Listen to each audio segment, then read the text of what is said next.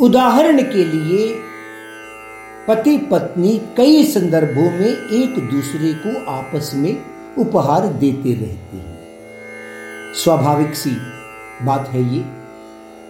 जैसे शादी की सालगिरह, जन्मदिन आदि।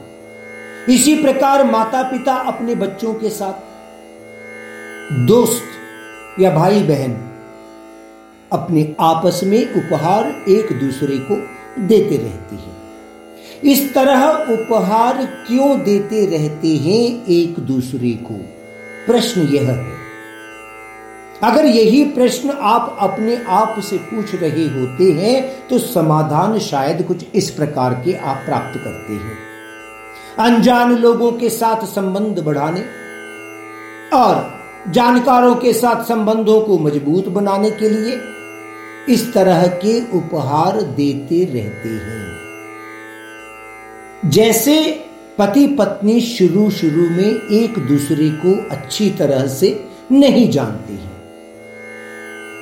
इसी प्रकार के उपहारों द्वारा एक दूसरे के तत्व को अच्छी तरह से जानने लगते हैं अपने आपस में उपहार बांटने से। इस तरह आम समझ के साथ वे एक सार्थक जीवन के लिए सही समय साथ बिताते हैं। यानी हमारे व्यवहार और कर्मों के संदर्भ में ही संबंध या तो बढ़ेंगे या विकसित होंगे या बिगड़ेंगे। केवल उपहारों के माध्यम से संबंध विकसित नहीं हो सकते हैं। सच्चा प्यार ही संबंधों को मज़बूत करते हैं। इसमें कोई संदेह तो नहीं है। यदि आप अपनी इच्छाओं को पूरा करने के लिए या प्रदर्शन के उद्देश्य से या परमात्मा वास्तव में कोई उपहार नहीं लेते हैं, इसीलिए आप महँगे महँगे उपहार देना चाहते हो तो परमात्मा उन उपहारों में कोई आसक्ति नहीं रखते हैं। और आप उनके आशीर्वादों को भी प्राप्त नहीं कर सकते हैं। इसीलिए कहते हैं कि मुझे साधारण से उपहार ही देना, लेकिन उन उपहारों को अनन्य और निष्कलमश भक्ति सहित समर्पित करो।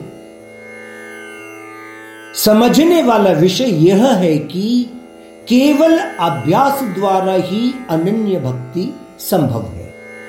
अनन्य भक्ति के बारे में तो आप काफ़ी बार सुन चुके हैं।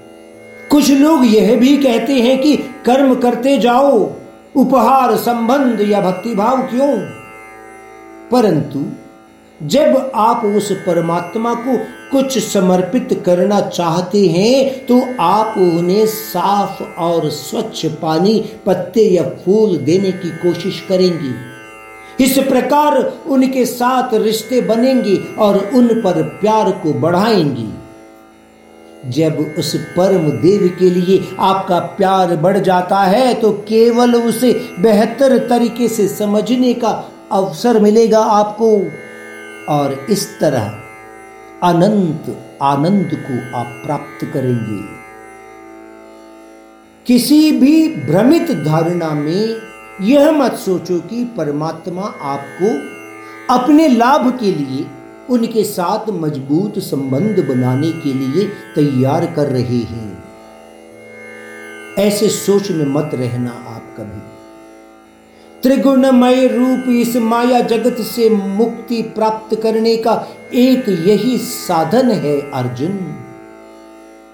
सोचो, लेकिन आप इस भौतिक संसार में ही जीना चाहते हैं तो सुख दुखों को तो सहना ही होगा। तब यह मत कहना कि इन दुखों को कैसे झेलूं? सभी दुख मेरे लिए ही क्यों? क्योंकि परमात्मा कहते हैं, भौतिक जगत में ही सुख को ढूंढना चाहते हो, दुखों को तो झेलना ही है अर्जुन।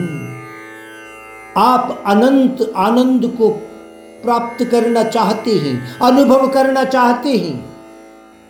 उस परमात्मा में अनन्य भक्ति सहित ध्यान लगाइए, नित्य स्मरण करिए। इस प्रकार ही इस त्रिगुणमय रूप जगत से मुक्ति को प्राप्त कर सकती है।